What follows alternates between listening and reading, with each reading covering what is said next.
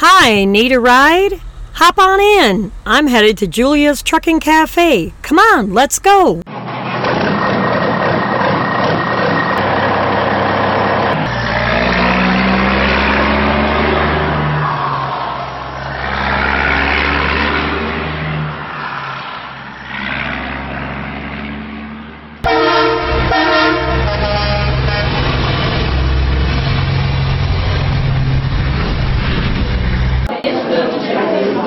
We made it just in time. Come on, let's go get a seat.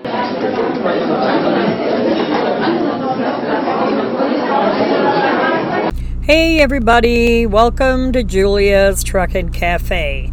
Everybody get a seat? Everybody get something to drink? How about you got, uh, got your munchies going? Cool deal. Now just sit back and enjoy the show. As always, I have lots of news to get to, so let's get right to it. A Florida trucking company files Chapter 11 bankruptcy. A private equity firm owned motor carrier and its affiliates have filed for bankruptcy protection in the state of Florida. On September 27th, Cold Carriers Logistics LLC filed for Chapter 11 bankruptcy in the U.S. Bankruptcy Court for the Middle District of Florida, according to a report from Bloomberg Law. Cold Carriers affiliated trucking companies include Interride Transport, Nat Trucking, Blue Sky Logistics, and Sunco Trucking were all listed in the bankruptcy filings. These mid-sized regional carriers were acquired by Cold Carriers and consolidated into one company. Hundreds of trucks are affiliated by are affect excuse me, let me start over. Hundreds of trucks are affected by the bankruptcy filings. According to the FMCSA Safer website, Gant Trucking operates 102 trucks. Interride Transport operates 136. Sunco Trucking operates 159. Blue Sky Logistics operates about 30. The bankruptcy protection will allow the company and affiliates continue to operate for the time being. Cold Carriers owned by Orlando, Florida-based private equity firm KJM Capital. KJM Managing Director Ken Meister described the company's acquisition strategy in a 2018 vi- interview with Business View magazine. Quote, I came to understand that there are a lot of mid sized family owned companies that have not invested in technology for efficiency processes, financial reporting, and accounting functions, but still have an instinctively well run business where they know the industry and have been successful for decades. We believe that if we got involved, we could bring our expertise in finance and technology to improve and grow the business through some infrastructure investments. End quote. The bankruptcy filings list the company assets and liabilities at between 10 and 50 million. According to the company website, Cold Carriers quote specializes in moving temperature control freight and other protected cargoes for customers throughout the continental United States. End quote. There are a lot of companies that are doing this. They get investors. They're small base companies. They get these guys in here that are really savvy salesmen. This is my personal opinion, personal perspective. They're savvy sellers. They're savvy businessmen. Oh, hey, we can, you know, uh, help you out. We can help you out of your struggle or whatever and meet your technological needs for 51% uh, share of your company. And then when it comes into a little bit of hard times, up, we're closing the doors, or up, we're filing bankruptcy, or something like that, which is BS to me, as far as I'm concerned. That's that's just like brokers. I'm sorry, but anyway, on with the news. Remembering in an, uh, another news, remembering 49 years ago, as to September 30th, a sniper blew up a semi hauling 20 tons of dynamite that killed the driver and put a hell of a hole in the ground. Today, or uh, excuse me, September 30th marked the 49th year anniversary of one of the most explosive moments in trucking history. The incident occurred on September 30th, 1970, at I 44 near Springfield, Missouri. Two weeks prior to the incident, Teamsters Local 823 had gone on strike against Joplin, Missouri based trucking company Tri State Motors. I remember Tri State. They had the lime mint green, like pastel green trucks with the white writing on them, and they hauled a lot of explosives. Tri State Motors continued to operate in spite of the strike. On September 30th, 48 year old truck driver John Galt was operating a truck leased to Tri State Motors, hauling a load of more than 20 tons of dynamite along I 44 en route to a mining area in southeastern Missouri. Shots were fired on Galt's truck, tri- triggering a massive explosion that shattered windows 12 miles away in Springfield. A crater that was 50 feet wide and 30 feet deep was left on I 44 in the ground. Fragments of the truck were found for a quarter of a mile from the explosion. Galt died instantly in the explosion. Galt was a father of four, making his first run for Tri State Motors. No one else was killed or seriously hurt. A witness later reported seeing shots fired from a car and gave police the license plate number. Police were able to track down the car and found a 30-30 caliber rifle as well as a spent shell casing. Two Tri-State Company drivers and Teamster members Bobby Lee Schuler and Gerald Lee Bowden, both 29 at the time, were charged with second degree murder. Bowden's wife, Sharon Lynn Bowden, was also charged with second degree murder, though it isn't clear whether she was ever convicted. Schuler later said that he had also fired at a flatbed tri state motor truck traveling in front of Galt's semi, but he wasn't able to s- disable it. He argued that he didn't intend to hurt anybody. Of course not. According to his 1972 appeal, quote, Schuler testified that he did not mean to do any bodily harm to anyone, and he never considered the possibility that I might be carrying dynamite and that he was wanting to disable the truck, end quote. Prosecutors argued that Schuler had been drinking much of the day with Bowden on September 30th, and that as a company driver, he should have known that half of the materials transported by Tri State Motors were explosives. Schuler was sentenced to 99 years in prison and paroled after eight years. Really? Gerald Bowden was also convicted on second degree murder charges and sentenced to 10 years. He was paroled in 1975. If you want to take a more in depth look, this report will be in the show notes. Now, next up, a man admits to scheming truckers out of more than a million dollars. A Maryland man has played pled guilty to fraud charges after he allegedly rerouted and stole more than a thousand payment checks from trucking companies as a part of a quote double brokering quote scheme. On September 26, 43 year old William Francis Hickey III pled guilty to two federal wire fraud charges relating to a scheme that took place between May 2016 and January 31, 2019. According to court documents, Hickey acted as a manager for two companies, Hickey Consulting and Latino Consulting, while he participated in a quote double brokering scheme that defrauded truckers and brokers out of more than a million dollars. From the U.S. Attorney's Office, District District of Maryland, quote, Specifically from May 2016 through January 31st, 2019, Hickey conspired with others, including a co conspirator in Pakistan, to devise and execute a scheme to defraud trucking companies and logistical brokers hired by shippers to arrange for com- trucking companies to transport their loads. As detailed in the plea agreement, logistical brokers are hired by shippers of goods to arrange for transportation of the goods by trucking companies. Brokers pay trucking companies for transporting loads through, quote, trucking industry checks by providing a numerical code referred to in the trucking industry as an express code, which the trucking company uses to populate a blank check from its book of truck industry checks. In other words, ComData, EFS, you know, this is all legalese. The broker typically makes two payments to the trucking company a fuel advance, which is made after the company has picked up its load, and the final payment after the load has been delivered. Truck industry checks can be deposited into a bank account or cashed at a truck stop or check cashing establishment. Com checks, EFS checks, that kind of thing. Hickey admitted that he and his co conspirators obtained truck industry checks from brokers by posing as legitimate trucking companies, entering into agreements with brokers to transport loads, rebrokering or, quote, double brokering the same load to an actual trucking company, and then seeking payment from the brokers for transportation services that the members of the conspiracy did not provide.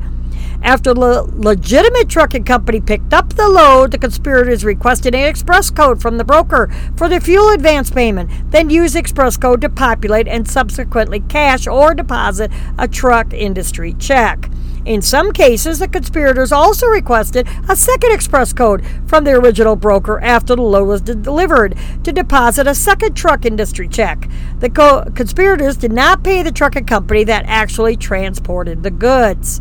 Hickey is accused of providing brokers with fraudulent insurance documents, DOT licensing forms, and W 9 forms, all by using fake email addresses and phone numbers to pull off the scheme. Authorities say that Hickey deposited more than a thousand checks totaling one million seven hundred and seven oh, excuse me one million one hundred seventy one thousand three hundred fourteen dollars and eleven cents into his business accounts and failed to pay the trucking companies for the services that they provided. Hickey is scheduled to be sentenced on December twentieth, twenty nineteen. He could face up to twenty years in prison. And now a su- suspect dead after ramming and shooting at police during a semi truck pursuit. And of course, where's it going to happen? California. California police say that a person driving a semi truck was killed by gunfire during a police pursuit in Yucca Valley on Sunday night. And this, again, was reported on September 30th. The San Bernardino County Sheriff's Office says that the incident began around 9.30 p.m. on September 29th when they received a call about, quote, a suspicious semi truck at a residence in Apple Valley. When police responded and located the semi truck, the driver refused to yield for police and a pursuit began, and it was on. As the pursuit continued on Highway 247, a police helicopter joined in. Police say that spike strips were deployed twice during the pursuit. You really think those fuckers are going to work? Really? The suspect reportedly opened fire on the pursuing deputies and rammed a marked police vehicle as pursuit continued on Highway 62. Police say that the semi truck left the road at Highway 62 in Pinion. Following a deputy involved shooting, the suspect was pronounced dead at the scene. One deputy suffered minor injuries during the pursuit. The injuries were not a result of gunfire. The identity of the deceased suspect has not been released. The San Bernardino Sheriff's Office says the homicide investigators responded to the scene and that the incident remains under investigation. And here's another good one that you'll enjoy. With the runaway ramp being closed, a semi goes flying down a mountain pass and smashes into the gravel shed that houses all the dirt to and the uh, highway dressing for when the snow flies. In Wyoming, the highway patrol said, quote, the cab flew through at least a 100 feet away from the trailer and hit a tree. When it hit that tree, it broke the motor off and the motor fell down at the base of the tree, end quote. And this was on the 30th of September. Last night, a semi truck crashed into a gravel storage shed at the bottom Steep Mountain Pass in Wyoming. A semi truck hauling potatoes and onions was reportedly traveling down Teton Pass at a high rate of speed when it crashed into a gravel shed located at the bottom of the pass. Wyoming Highway Patrol Todd Baxter told local news that the truck driver, quote, veered off and went across oncoming traffic lane, which the other drivers had moved out of, and drove straight into our sand storage shed. The gravel acted like a ramp. When the trailer struck, there was still enough momentum that the cab was ripped right off of the frame. The cab flew through the air at least a 100 feet away from the trailer and hit a tree. When it hit that tree, it broke the motor off and the motor fell down at the base of the tree. There are potatoes and onions everywhere. End quote. The truck driver was then taken to the hospital. His condition is unknown and his identity has not yet been released. The runaway ramp on Teton Pass has been shut down since September 10th after it partially failed when it was used by a pickup truck hauling a load of logs. The Wyoming Department of Transportation shut down the ramp to investigate the failure. Trooper are troopers are still investigating whether the truck's brakes failed or whether the weight was a, a factor in the crash charges could be filed, they say. And this episode of Julia's Trucking Cafe is brought to you by My Patriot Supply. As truck drivers, we all know what it's like to be at a shipper's or receiver's and have to wait to be loaded for hours on end, am I right? Especially produce coolers and paper mills. That's why you need to be prepared with extra food in your truck. My Patriot Supply helps you stay prepared. Now, it's not what you may be thinking. My Patriot Patriot Supply is delicious emergency food. They have food kits that are good up to 25 years. They come in a plastic slimline tote that you can easily store in your food pantry or under your bunk. I can speak from experience after living through Hurricane Katrina, and for those people now that were dealing with Hurricane Dorian, we were without power for 10 days, my mother and my son and I. And if it weren't for the MREs that were flown into us, we wouldn't have had any food four, not one, not two, but four 60 foot pine trees broke in half during that storm and landed across my driveway, landlocking me in. I couldn't get out for food. And there were four mile gas lines. Now, for a limited time, you could get a one week supply of food in a handy and neat looking ammo can for just $39. And they even offer gluten free food for under $100 just go to my website at juliastruckingcafe.com and click on the emergency food supply tab. Scroll down and click on any image to find out more information. Will you insure your car? You buy health insurance? And what about vision and dental? Why not buy food insurance? Stay prepared for anything that happens with My Patriot Supply. Get yours today. It's delicious food. I have some in my truck. Now back to the news. A semi wallops a large moose in a dash cam video. Dennis Schiller recently sent in an unreal dash cam clip featuring a semi truck versus moose collision. Now, this happened up in Canada. Schiller says that the very close encounter with the moose happened to his brother, Vitali, on the Saskatchewan highway. Schiller says that the moose caused $20,000 worth of damage to the semi truck. And there's a video in the bottom of this article that'll be in my show notes. Now, the FMCSA is reminding everybody that the voluntary registration for the drug and alcohol database is still o- is open. Mandatory compliance is coming soon. The FMCSA has opened registration for its uh, commercial driver's license drug and alcohol clearinghouse. Voluntary registration for the drug and alcohol clearinghouse opened on October 1st. The mandatory compliance date is July 6th of 2020. At this time, motor carriers will be required to query the Drug and Alcohol Clearinghouse database before hiring a driver and once per year for existing drivers. The FMCSA says that drivers are not required to register by the mandatory compliance date, but they must be registered in order to provide employers with electronic permission to query their drug and alcohol records prior to hiring. They will also be able to use the clearinghouse to view their own drug and alcohol records. The Clearinghouse's secure federal database that provides real time information about CDL driver drug and alcohol violations. The FMCSA, CMV employers, state driver licensing agencies, and law enforcement officials will all have complete access to the clearinghouse.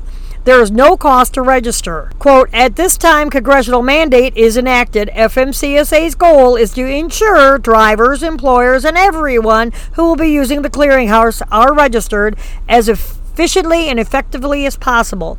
FMCSA is here to help be helpful during the implementation, and we strongly encourage all CMV stakeholders to get registered in the clearinghouse now, said FMCSA Administrator Raymond Martinez. All CDL driver drug and alcohol test failures will be recorded in the clearinghouse, including 1. Report for duty. Remain on duty for safety sensitive function with alcohol concentration of 0.04 or greater or while using any prohibited drug. 2. Alcohol use while performing or within 4 hours of performing a safety sensitive function. 3. Alcohol use within 8 hours of a post accident alcohol test. Four, test positive for use of specified drugs. This could include a post crash test, a pre employment drug screen, or a random drug test. Five, refusing to submit to a required alcohol or drug test. They're not numbered. I may have said five twice. The clearinghouse will also contain information on whether a CDL holder has completed the necessary procedures to return to duty after a failed or drug or alcohol test. Until January 6, 2023, trucking companies will be required to access the clearinghouse in addition to requesting traditional drug and alcohol violation histories from a driver's previous employers. After 2023, the past three years of drug and alcohol violation information will all be stored in the clearinghouse, and manual record requests will no longer be required. And there's a link here in the article if you want to begin the voluntary registration process. I'll wait. In other news, Kansas troopers seek truck driver who recorded a video of a serious multi vehicle crash. Yesterday, on October 1st, the Kansas Highway Patrol asked for help locating a truck driver who was behind the wheel during a violent crash involving multiple semi trucks in mid September. On October 1st, um, the Kansas Highway Patrol shared a Facebook post in an attempt to connect with a truck driver involved in a serious crash. And it reads Help needed. We would like to make contact with the truck driver who took this video so we can have more information about this crash.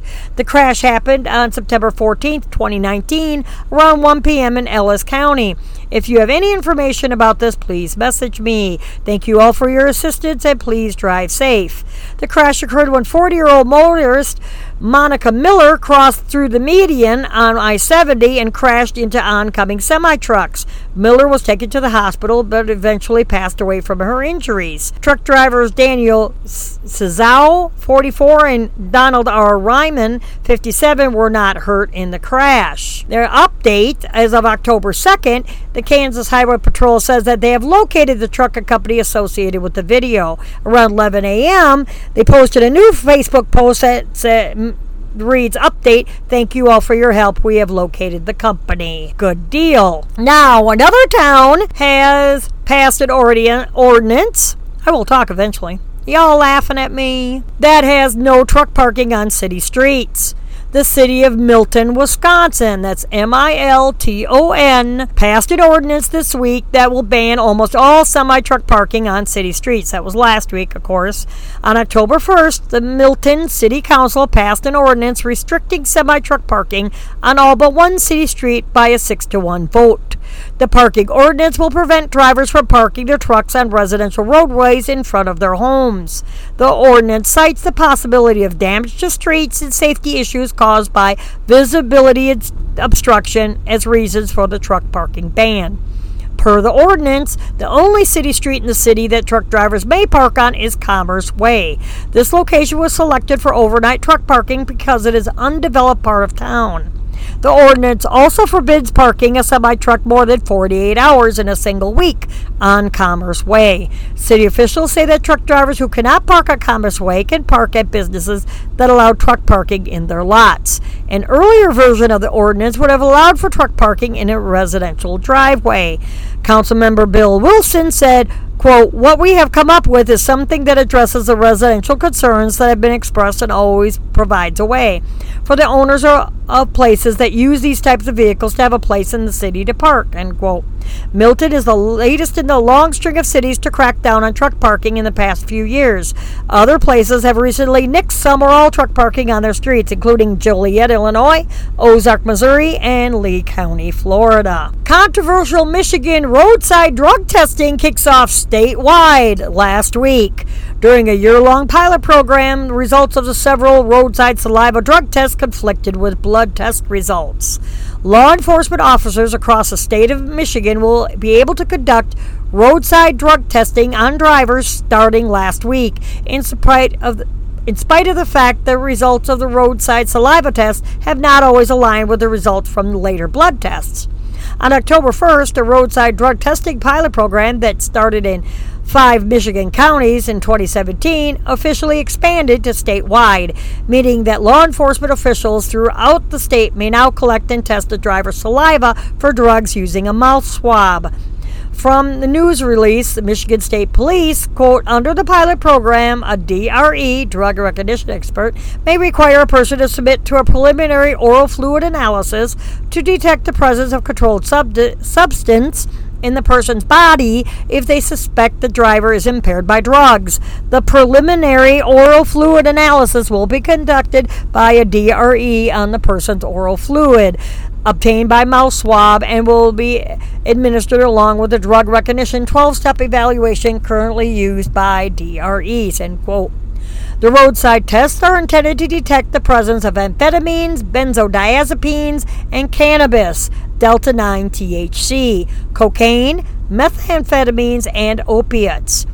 During the initial pilot program launched in November 2017, a large percentage of the roadside saliva tests detected the presence of drugs that could not be confirmed by later blood test results. Throughout the year long pilot program, troopers administered 92 saliva tests and found that 83 of those drivers tested positive for drugs.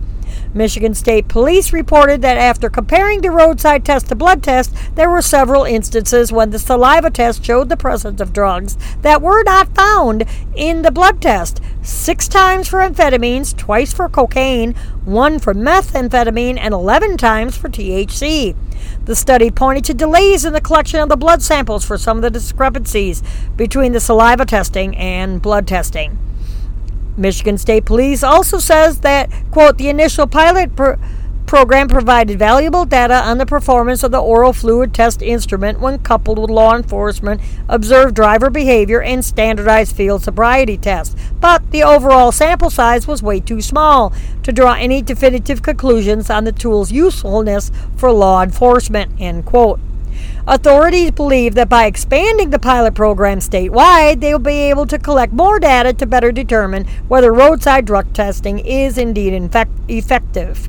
Quote, this additional statewide data will help determine the usefulness of this tool for law enforcement as we work to get drug impaired drivers off of Michigan's roads, said Lieutenant Colonel Richard Arnold, commander of Michigan State Police Field Operations Bureau. Quote, roadside oral fluid testing continues to show promise, and by expanding this pilot, we'll have a larger body of results by which to determine the tool's effectiveness, end quote. And in other news, a semi truck seriously sw- sideswiped by a box truck in a dash cam video.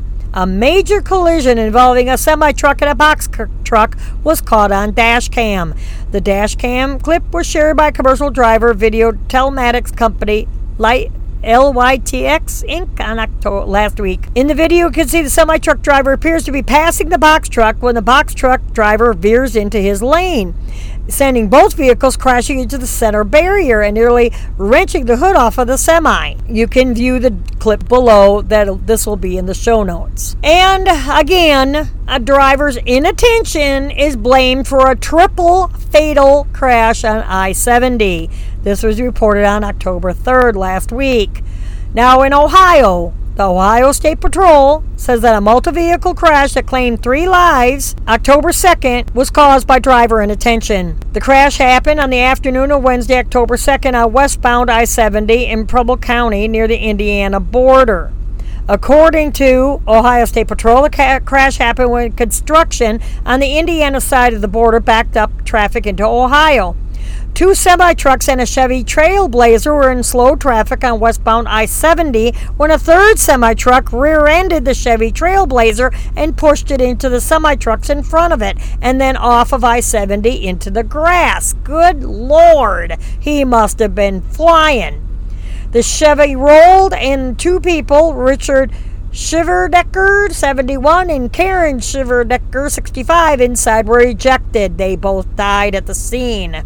The driver of one of the semi trucks, 68 year old Robert Frick, I'm sorry if I'm butchering your name, had to be extracted from his vehicle and was airlifted to a nearby hospital where he later died. One other minor injury was reported. Ohio State Patrol says they do not believe that alcohol, drugs, or speed factored into the crash. However, Sergeant Jeff Kramer told Ohio TV station that it really just boils down to driver inattention. Westbound I 70 was shut down for hours for cleanup and investigation of the crash.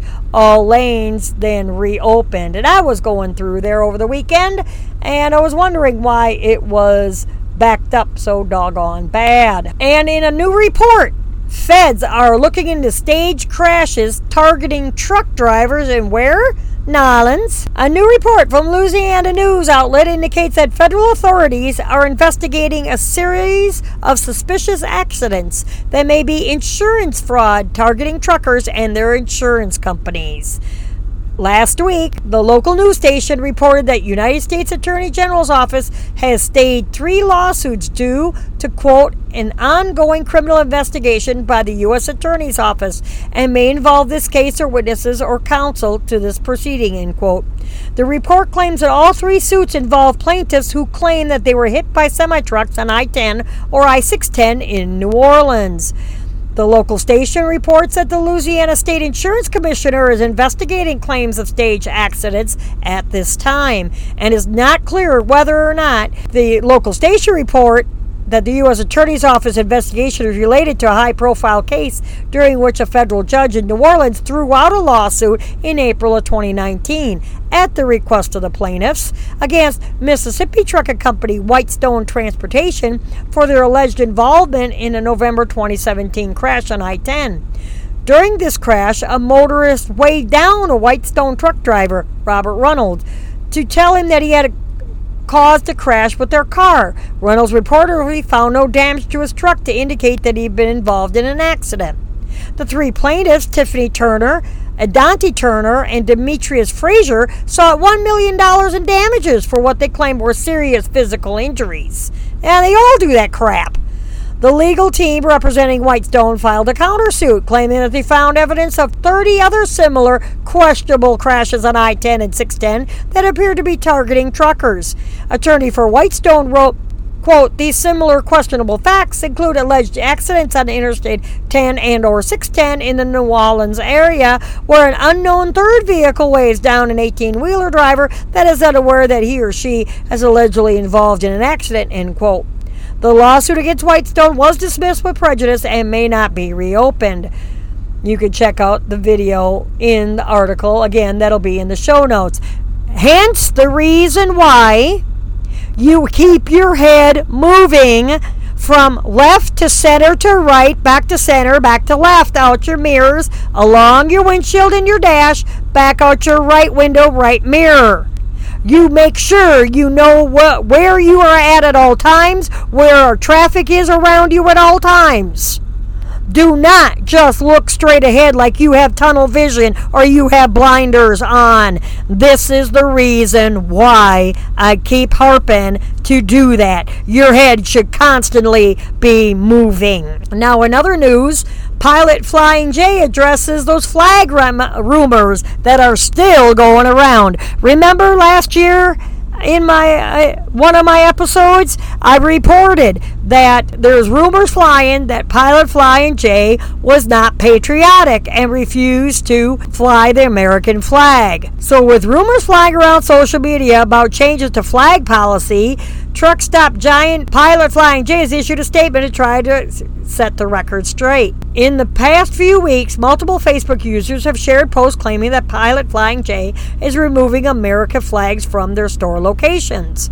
Kathy states, I just talked to a manager of a Pilot Flying J. The rumor is true that they have removed all American flags from their locations to not intimidate drivers from other countries. To all my friends and family out there, please do not shop at Pilot Flying J and please spread this message. This is America. Let's stand up for our flag and our country. This rumor initially began in the spring of 2018, like I said last year, when Facebook user David Moore shared shared a video claiming that Pilot Flying J removed the flag from store locations because it offended, quote, foreigners. After the video went viral, the rumor was debunked by fact checking site Snopes and other media outlets.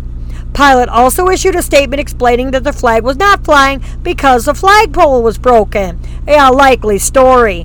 The rumor started to recirculate in late September 2019, and Facebook posts about flag removal had become so widely shared that Pilot Flying J issued another statement last week, once again denying that they are removing the flag from their stores.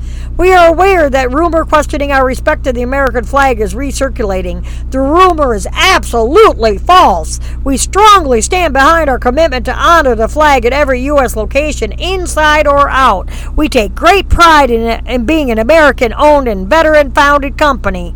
Several Facebook users shared photos of flags being flown at Pi- Pilot Flying J stores to back up the company's statement. Yeah, they had a little bitty one inside. There is one uh, Randy sent in flying outside, and another one Shelly sent in in Kentucky. That's only three. they got hundreds of locations all over the country. So a man is accused of stealing four semi trucks from a trucking company. Police say that a man is facing multiple felony charges for allegedly stealing four semi trucks from a business in New Mexico. Back in September, 53 year old Farmington, New Mexico resident Clyde Smith was arrested and charged with 10 felony counts four for vehicle theft, four for vehicle burglary, and two for criminal damage to property. The arrest came after police were dispatched to U.S. Transport in Farmington around 620 a.m. on September 20th for a suspected stolen burglarized vehicle. After a manager confirmed that a semi truck had been stolen slash burglarized, two employees arrived and found that two other trucks had also been stolen. One of the stolen trucks was discovered only 100 feet away from the business property. Inside one of the stolen trucks, investigators found a fast food paper bag that contained Smith's Medicaid card and booking bracelet from the San Juan County Adult Detention Center. He's escapee. Another stolen semi truck was discovered several miles away in Hogback, New Mexico area. A female witness later identified Smith from a photo and told police that he appeared to be intoxicated. A drunk escapee. On September 22nd, around 7:30 in the morning, police were once again called to U.S. Transport after an employee found a fourth semi truck stolen. This vehicle was found just outside the business gate with two flat tires and damage to the underside of the truck. The front gate was almost damaged. I think he tried to drive through it. What do you think? After reviewing surveillance footage, the U.S. transport manager said that the truck thief appeared to be the same person who stole the other three, three trucks on September 20th. Smith was located by police and placed under arrest. In other words, they got their man. In other news, police now say that a fatal. Tr- Let's start that again. police now say that a fatal truck crash was caused by an abandoned car. Lovely. Police in North Carolina say that a search is underway for a motorist who is responsible for causing a crash that claimed a truck driver's life on Friday, October 4th. Police say that a semi truck was traveling on outer northbound I 485 when a car crashed into the truck, causing it to swerve off the road, hit a bridge pillar, overturn, and burst into flames. The semi truck was fully engulfed in flames, and the truck driver did not make it out of the vehicle. He was pronounced dead at the scene. The car driver left the vehicle at the crash site and ran away on foot into a wooded area. Now, an update as of 4:30 on October 4th, following the investigation into the fiery semi-truck crash that killed a truck driver in Charlotte this morning, police have changed their initial report about the cause of the crash. Troopers initially said that semi truck traveling northbound on I 485 was hit by a car, sending the truck crashing into a bridge pillar, causing it to catch fire, killing the truck driver. Now, troopers say that the initial report was not correct and that the semi truck collided with an abandoned car. The owner of the car said they were on their way to a job interview when the car became disabled. The car owner reported that they turned on hazard lights and pulled the car as far off of the shoulder as possible and left the scene. It isn't clear whether the car was still partially in the active lanes of the interstate when it was abandoned. The local TV reported that one witness reported that the car was partially obstructing a lane. Troopers say that no charges have been filed at this time. Police have not yet released the name of the truck driver, but they did reveal that he is from Georgia. But he did die in the crash. So, our condolences to him and all of the drivers that are hurt, injured, or have passed away. Now, in other news, a major trucking transportation safety group weighed in on the new hours of service rules, and they aren't very impressed. Um, Boo hoo. A federal transportation safety group has weighed in on FMCSA's proposed changes to hours of service regs and found that there's no evidence that the changes will improve highway safety. You think? On September 20th, the NTSB, National Transportation Safety Board, admitted formal comments. I'll talk eventually. Let me try this again. On September 20th, the NTSB, National Transportation Safety Board, submitted formal comments on the FMCSA advance notice of proposed rulemaking on truck drivers or hours of service regs. The chairman wrote, quote, currently, there is no evidence to suggest that the modifications to the hours of service regulations discussed will improve safety. Before proposing any changes to the hours of service regs, the FMCSA should determine how such changes would affect the amount of sleep time obtained by CMV drivers, how they might affect circadian cycles, and ultimately how they would affect the safety of those drivers and the motoring public. End quote. The NTSB also chided the FMCSA for using ELDs as an excuse to relax regulations. Quote, we reject the notion that the improved capability to enforce the HOS rule regulations made possible by the implementation of ELDs provides a rationale to weaken those regulations, end quote. The NTSB said that they have long supported science based hours of service regs to reduce the likelihood of fatigue related crashes. Really? We're not having fatigue related crashes now, are we? What are we having? Hmm, let me think. Didn't I just report on uh, distracted driving? Didn't I report on last week? Distracted driving. Didn't I report on the week before? Distracted driving. They're worried about fatigue driving. This group is a joke. The group cited safety recommendations issued to the FMCSA in 1999 asking for scientifically based changes to hours of service and said that they stand by that decades old recommendation. Decades old is right. Specifically, the 1999 recommendation asked the FMCSA to, quote, establish within two years scientifically based hours of service regs that set limits on hours of service, provide predictable work and rest schedules, and consider circadian rhythms and human sleep and rest requirements at a minimum, as re- recommended by the National Transportation Safety Board in 1995. The revised regulations should also A. require sufficient rest provisions provisions to enable drivers to obtain at least eight continuous hours of sleep after driving for 10 hours or being on duty for 15 hours, and B, eliminate 49 Code of Federal Regs 395.1 paragraph H, which allows drivers with sleeper berth equipment to accumulate the eight hours of off duty time in two separate periods. Yeah, that was their idea to turn around and get the, rid of the eight hours off duty or sleep period and go to frickin' 10 hour rule. You can view a brief overview of the proposed changes to the hours of service regs in this article. That'll be in the show notes.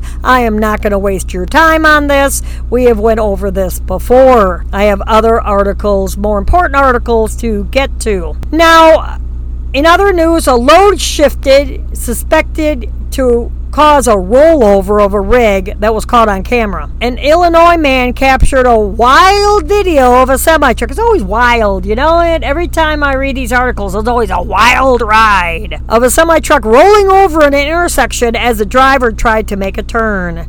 The video was captured at Effingham, Illinois, and was shared by a Facebook user. The truck driver had reportedly just picked up a load of paint and later said that he believed that the load shifted, causing the rollover. You could view the video again in the show notes. There's also, will be in the show notes. I'm not going to go over this either um, because of how I was treated by this um, organization. So I'm not going to even give them link clicks or nothing. But they have uh, released the top companies for women to work for in transportation. Um, revealed. I'm not even going to go over this. If you want to read that, that's in the show notes as well. And a truck driver takes a car for a ride in a viral video. Uh, this happened last week, October 1st. Watch and try to figure out what the heck happened as a car gets shoved down the roadway in a viral video that surfaced last week. The video was shared, of course, on Facebook by a Texas resident who captioned the video. I couldn't believe what happened, and he left like nothing happened. Or I'm I'm sorry, yeah, he he left like nothing happened. Since the video was posted on Facebook, it has been viewed more than 400,000 times, and but it looks like the car is trying to wedge his way in front of a truck to me, and that's what you get. I'll push you down the damn road too. In other news, police cited a trash truck driver for causing violent crash with a semi truck. Police say that a garbage truck driver got a ticket for failure to yield the right of way while making a left hand turn. Wisconsin police shared dash cam footage of an intense crash between a semi truck and a garbage truck as a reminder to drivers to make sure that all through traffic lanes are clear before entering an intersection from a stop sign. The video was shared by Manitowoc Police last week. Police say that the crash occurred around 10:15 on September 30th at the intersection of Memorial Drive and Railroad Drive in Manitowoc. Police say that the garbage truck driver was cited for failure to yield the right of way while making a left-hand turn. In other words, he turned in front of somebody, you know, which uh, happens to me all the effing time. Now, police bust a truck stop theft ring tar- that's targeting sleeping drivers. In Birmingham, Alabama, police say that they've arrested three people in connection with a series of truck stop thefts. Police say that they began investigating the suspected truck stop theft ring after noticing an uptick in thefts at the Citgo and Pilot truck stops located on Bankhead Highway in Birmingham. Investigators say that many of the thefts involved breaking into the trailers of semi trucks while the drivers were sleeping. After launching an investigation into the thefts and examining surveillance video, police were able to identify Eric Taylor, 40 years old, Quentin Babs, 42. Both men were arrested. Good for them. Taylor faces a charge of unlawful breaking and entering a vehicle. Babs was charged with receiving stolen property. Quinton Babs, during the course of the investigation, police discovered that the items stolen from the trailers were being transported to a residence about a mile away from the truck stop, where they were reportedly exchanged for drugs. Police obtained a search warrant for the residence and found items stolen from the truck stop in addition to thousands of dollars worth of cash. Suspected stolen items discovered at the home included meat, laundry detergent, boxes of macaroni and cheese, and large bags of sugar.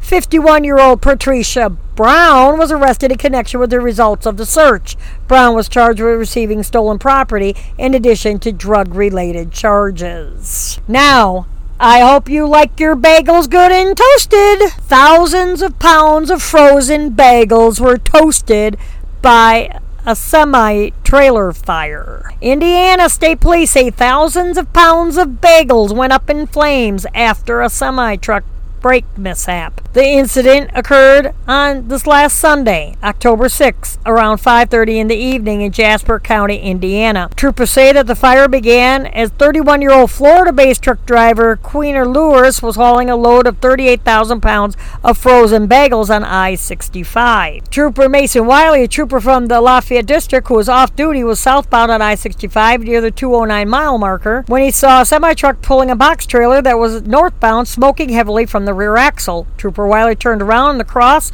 over on I 65 and stopped the semi on the right shoulder at the 209 and a half mile marker. By the time the brakes of the semi trailer were on by that time, I'm sorry, the brakes on the semi trailer were on fire and spreading to the trailer itself. The driver failed to release the brakes, causing them to spark fire. The rear tires exploded during the heat from the brake fire. Troopers say that Lewis was able to disconnect the tractor from the trailer and no injuries were reported. In Pennsylvania, the DOT is warning drivers about a 18 month rest area closures.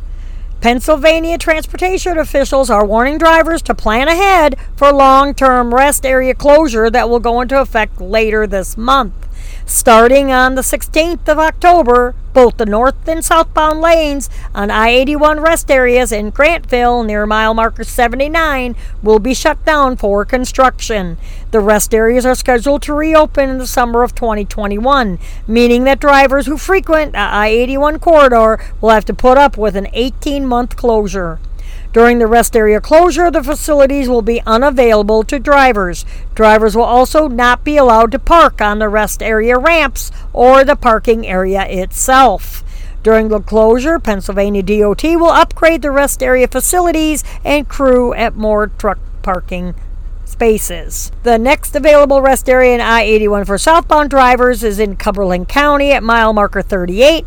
The next available rest area going northbound is Luzerne County at mile marker 157. Pennsylvania DOT says they have warned truck stops along I 81 that they should expect to see increased truck traffic during the rest area closures. And finally, in the news, police cleared a truck driver of wrongdoing and a fatal crash, but the family is still suing for $10 million. The woman's car spun out on an icy road and the truck driver braked and swerved but wasn't able to avoid hitting her. In North Dakota, woman is suing a truck driver and his company for millions of dollars following a fatal crash that claimed the lives of her two children. In spite of the fact that state investigators said that the truck driver did nothing wrong. Fargo resident Trista Curry recently filed a lawsuit against truck driver Michael Soyring and Panel Gold Baking Company following a crash that occurred on an icy interstate in March of 2018. The crash occurred as Curry was driving with her ch- three children in the vehicle on northbound I 29 near Grand Forks on the way to a family gathering. According to the report in the Grand Forks Herald, weather conditions became icy on the interstate and Curry's vehicle spun out and slid in front of the semi driven by Soyring. North Dakota State Police said that Soyring braked and steered to the left to try to avoid the crash, but couldn't stop in time. the resulting two vehicle crash, Curry's nine year old and one year old sons were killed. Curry's three year old daughter was seriously injured but survived. Curry herself sustained several serious injuries, including broken ribs, a liver laceration, and a fractured arm. Soyring wasn't hurt in the crash. Following that crash, the Grand Forks County State's Attorney's Office declined to press charges against either driver. Investigators found that Soyring was not distracted, that he was driving safely for conditions, and that his equipment was in good working order. Investigators also said that there was no evidence of distracted driving from Curry and that the children were properly restrained. Despite the findings, Curry filed suit, claiming that Soyring failed to exercise extreme cautions by driving too fast for weather conditions and not managing a reasonable following distance for traffic ahead of him, which resulted in him crashing his tractor trailer into Krista's car. End quote. And I'm sure she got a lawyer like the ones you see on the billboards, what I call ambulance chasers, that turned around and oh, you we could get you ten million dollars from this accident. I'm sorry that her children died. I truly, truly am. But I mean, that's one thing that worries me every time the weather turns to crap is somebody spinning out in front of me and I wouldn't be able to stop and running over and killing them. The lawsuit also argues that Pan-O-Gold should have known about the inclement weather conditions and should have ordered Sawyer off the road. It further accuses Pan-O-Gold of negligence for failing to equip the truck with standard safety equipment that likely would have prevented the collision or aided in the prevention of the severity of the collision. The lawsuit seeks $10 million in damages. Uh, she, like I said, she just, I'm sorry for her loss, but she just went after the trucking company and he wasn't even found negligent or anything like that. So I greatly, greatly appreciate all of you who tune in every week to listen to me on the cafe. If you are new here and you would like to check us out, when you go to the website, now if you see this post on Facebook, let me explain something. If you see this post on Facebook, click it, tap on it. It'll take you right to the fa- to my website. Then there's a little player right below the picture. Hit play. And you can listen to me talk about all of these articles. Most of the people or most of my likes on Facebook are not even bothering to see what what I'm talking about or, or, what what the deal is or anything. You know, I had a pretty funny show last week. I thought, you know, click the little player. So I did that on purpose to advertise on Facebook about from the website because in case you don't have an iPhone or you have an iPhone and don't have an Android or you don't eh, don't want to do either and you want to listen to it on your desktop or on your tablet you can go straight to the website. It anybody can listen to it from there. So there's a little player underneath the picture just hit play and you could go ahead and listen to me yammer. Or you could also find me on iHeart YouTube and Apple Podcast along with our Facebook page and our discussion group on Julia's Trucking Cafe regulars. On the website, under cafe menu and cooking in your truck, I share recipes and I even do little cooking videos. I would also ask if you want to read the articles for yourself, please subscribe to our email list and I'll send them to you right to your inbox. This way, you don't have to keep coming back to the website. In the future, I'm having new things coming out. I'm working diligently on really boosting the YouTube channel. So I'm I'm working on some new stuff. You're going to be able to be the first ones to find out what I'm working on if you join the email list or the discussion group. And before I get forget, please feel free to leave a comment on any bottom of any episode on the website that you listen to or on the Facebook page. I read each and every one. Also, if you have an idea for an upcoming show, please feel free to email me. My email is info at juliastruckingcafe.com. That's info, I-N-F-O, at juliastruckingcafe.com. And until next time, keep the shiny side up. Please turn on your headlights in bad weather. I mean, I had fog this morning you know, really, really bad in Ohio Pennsylvania line when I had to go deliver at 3:30 this morning. And use your flashers if you're going below the minimum speed limit. Please, please, please. You know, backing up, use your flashers. It's a, a obvious sign that you're doing a maneuver and that people shouldn't be walking behind you when you're trying to back into a spot or into a dock. I mean, you could crush somebody. You really could. So please use your turn signal, use your headlights, use your flashers. I hope everybody stays safe out there. Keep the shiny side up. Keep it between the ditches, not in the ditches, people. Really. And until next time.